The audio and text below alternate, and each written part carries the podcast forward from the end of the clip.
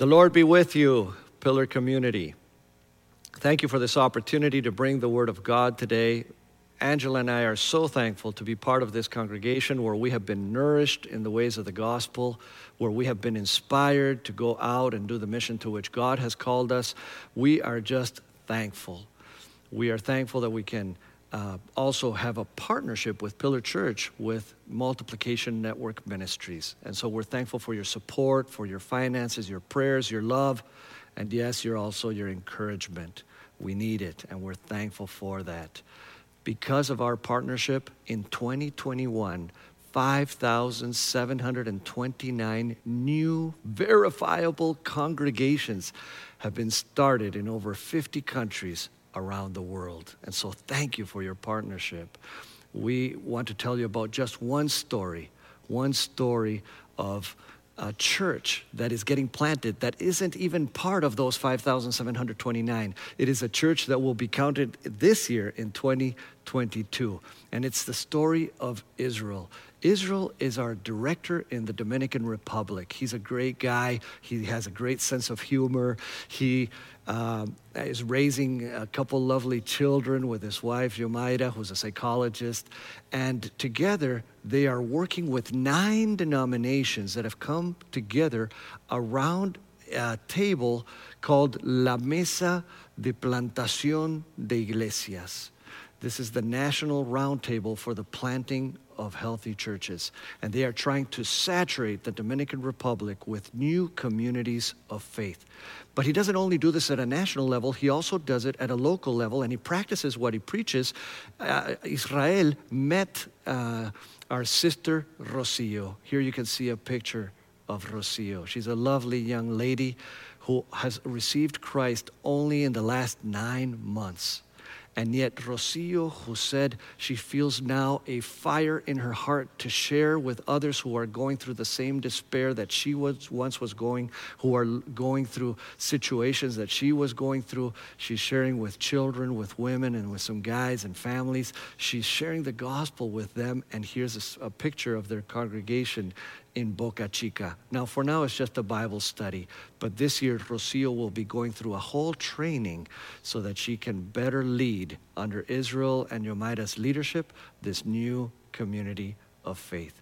I was so surprised to learn that she, just after I met her uh, a couple months ago, uh, she was baptized. And here's a picture of her being baptized. Praise the Lord for people like her that are doing the work of the Lord so early on in their walk with Christ. The central thought I'd like to share with you today is this when you know you are loved, when you know you're accepted, when you know you're forgiven, it's amazing what you can do in the kingdom of God. In the year that King Uzziah died, I saw the Lord, high and exalted, sitting on a throne, and the train of his robe filled the temple. Above him were seraphim, each with six wings. With two wings they covered their faces, with two they covered their feet, and with two they were flying. And they were calling out to one another, Holy, holy, holy is the Lord God Almighty. The whole earth is full of his glory. At the sound of their voices, the doorpost and the threshold shook, and the temple was filled with smoke. Woe to me, I cried. I am ruined, for I am a man of unclean lips, and I live among a people of unclean lips, and my eyes have seen the King, the Lord Almighty. Then one of the seraphim flew to me with a live coal in his hand, which he had taken with tongs from the altar. With it, he touched my mouth and said, See, this has touched your lips. Your guilt is taken away, and your sin atoned for. Then I heard the voice of the Lord saying, Whom shall I send, and who will go for us? And I said, Here am I, send me. This is the word of the Lord. Thanks be to God. Before we start into the uh, p- passage, let's look a little bit at the historical and the literary context of Isaiah chapter 6. Scholars tell us that Isaiah uh, has a division between the first 12 chapters that is a, called a triptych. It's like a three paneled photograph, like that which you would have uh, in your living room, where you have the boy on one side, the girl on the other, and the whole family in that middle panel. Well, Isaiah 1 through 12 forms this uh, triptych on, on both sides. These are oracles of judgment, divine judgment on the people of God where the prophet has to tell them to turn from their ways, to turn from unrighteousness, to turn from injustice, and to come back to the ways of God. Where God tells his people, I'm sick and tired of your festivals, I'm sick and tired of your religious rituals. Come back to me. What I want is joyful obedience, righteousness, and justice. In terms of the middle panel, that is where we have the call of the prophet that we are looking at today. And in terms of the historical context, it says right there in verse 1 in the year that King Uzziah died. Who was King Uzziah? Well, the amazing thing was that he started reigning at the age of 16. Can you imagine that? I've had four 16 year olds, and I don't know that I'd put them in charge of anything. But here he started at 16 and reigned for 52 years. And he's listed as one of the good kings. We know this from the Chronicles and from the book of Kings. We, we see that he was listed as someone who did what was right in the eyes of the Lord. But at the very end, he made a big mistake. He was filled with arrogance and with pride and, and he did not wait, and he crossed a boundary that he was not supposed to cross. He went from the place of political rule, which was his right because he was the king, and he crossed a boundary that was something that was supposed to be done by the priests, which was to light the incense. Some of the priests were late to their duties. And so other priests said to the king, Please do not do this wicked thing. And yet he went arrogantly and lit the incense. And because of that, it says in Scripture that God punished him and gave him something like leprosy, and he died. And so here it's in that year that King Uzziah died.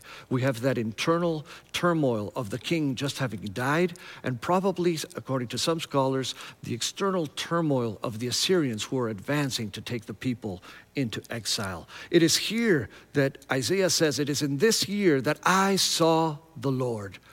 Now, John Calvin asks the question that we are probably thinking right now How can someone see the Lord? We know from other passages of Scripture that it is impossible to see the Lord and live. One would die just from the radiance of God's glory.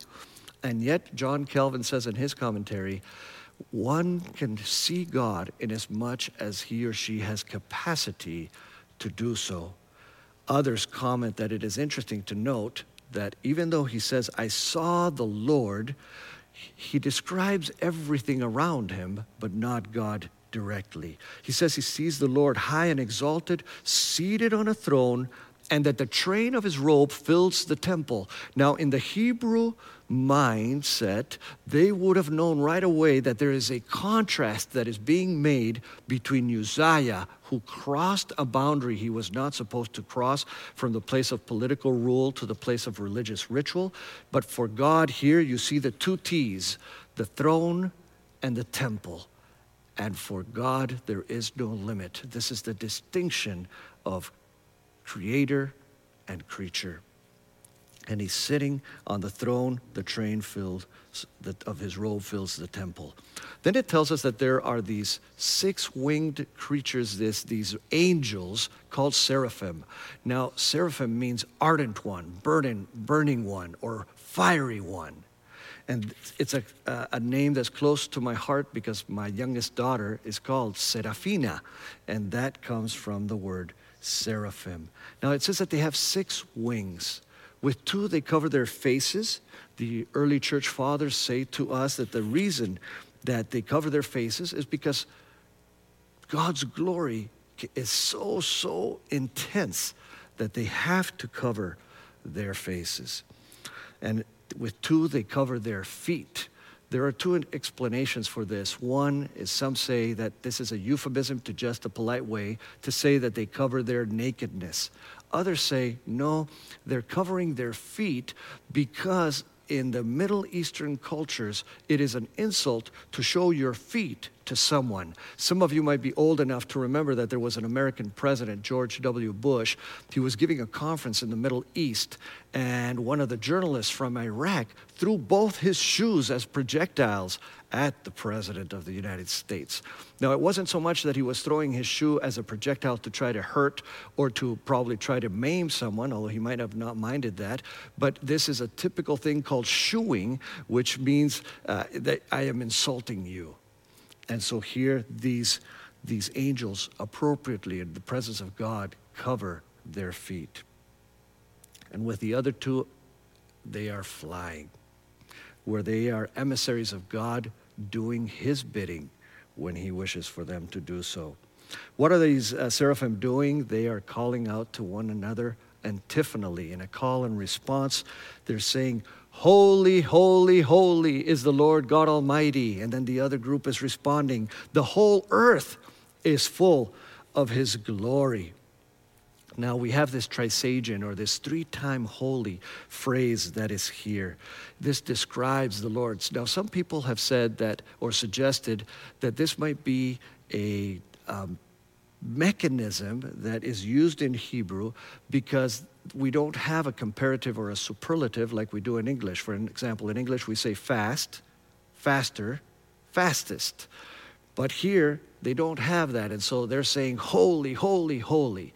But what the Hebrew scholars tell us is that this means completeness. God's holiness is absolute. And then it says something that maybe for the Jewish people was difficult to hear.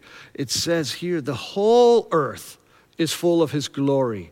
Not just one nation. The glory of God cannot be hogged just by one country or one place. The glory of God is for the whole earth. And so they have to listen to this. This shows the universality of the kingdom of God, the universality of the gospel. Then in verse 4, at the sound of their voices, the doorposts and thresholds shake, and the temple is filled with, with smoke. This is common, uh, common scene of a theophany when God appears and when God is revealed. Calvin again says about this text, How amazing is it that inanimate objects respond this way? How much more should we, who can listen and feel and understand? Now, we have looked at this place where Isaiah has looked up and had an encounter with God. And now he's going to look in. And in juxtaposition to the holiness and majesty of God, he has this appropriate response where he says, Woe to me! I am ruined. It's like I am dead he says, I am a man of unclean lips. And, and not only that, I live among a people of unclean lips, and my eyes have seen the King, the Lord Almighty. So, in juxtaposition to this powerful, holy God, Isaiah realizes his unworthiness, that he is inadequate before God. And that's why he says, Woe to me. But then something amazing happens after this confession. There is a cleansing that takes place one of those seraphim has to stop his worship, go pick up a live coal from the altar, and touch this man under the mouth.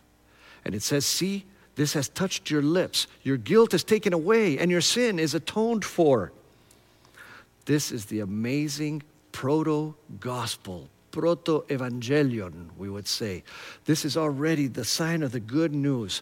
Isaiah has confessed that he is a, a, man that is unworthy, that he's a man of unclean lips and lives among a people of unclean lips. But God sends one of his emissaries to take care of that and to touch him with a live coal on his lips. Now, recently, Anna Erickson, one of our own, has said that every message should have somewhere that it points to Jesus Christ. In this message, if we're going to do that, this is the appropriate place. Because Jesus Christ is the live coal of the New Testament that not only touches our lips, but touches our hearts and transforms our mind and renews us and gives us life.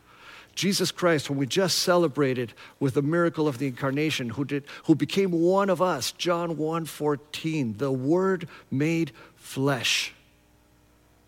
And he put his dwelling among us.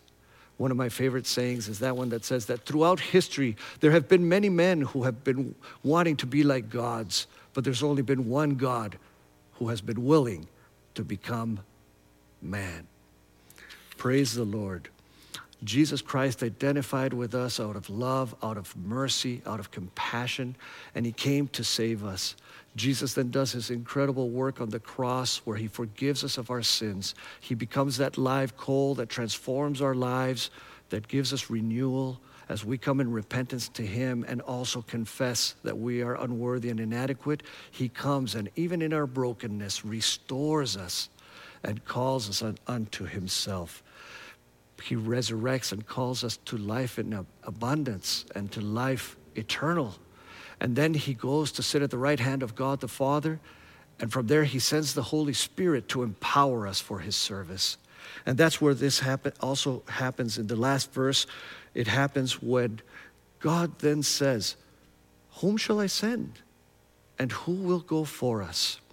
Now, if, the, if you were writing this uh, in a high school paper, you might see some red ink on there. You're, you're talking in the singular and then you're talking in the plural. What's going on? Well, first, it is the divine counsel of God that is speaking to Isaiah as one.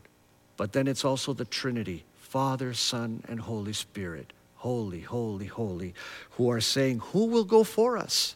They have a commissioning for Isaiah. They have a calling and an empowerment for Isaiah. And Isaiah, who thought he was dead, only can now appro- appropriately answer by saying, I've been vivified. I've been made alive in Christ. Now I also can say, Here am I, send me. He is then sent to do a work that won't be easy, but that must be done. He can joyfully go and join in the task. Pillar Church, we also are sent into the world. The church has an apostolic function. Apostolos in Greek means sent ones. We are sent into the world. We are sent to be emissaries of God's love, of His redemption, of the good news that Jesus still transforms lives today. We don't just go to church, we are the church. And as the church, we are called to go into every sector of public life and, re- and call it to renewal, to call it to transformation in the name of Jesus Christ. And this is why the Spirit has been given to us. So just like uh, Rocio, whose story I shared, uh, we also can know that we are loved, we are accepted, and we are forgiven. In the name of the Father, in the name of the Son, and in the name of the Holy Spirit, amen.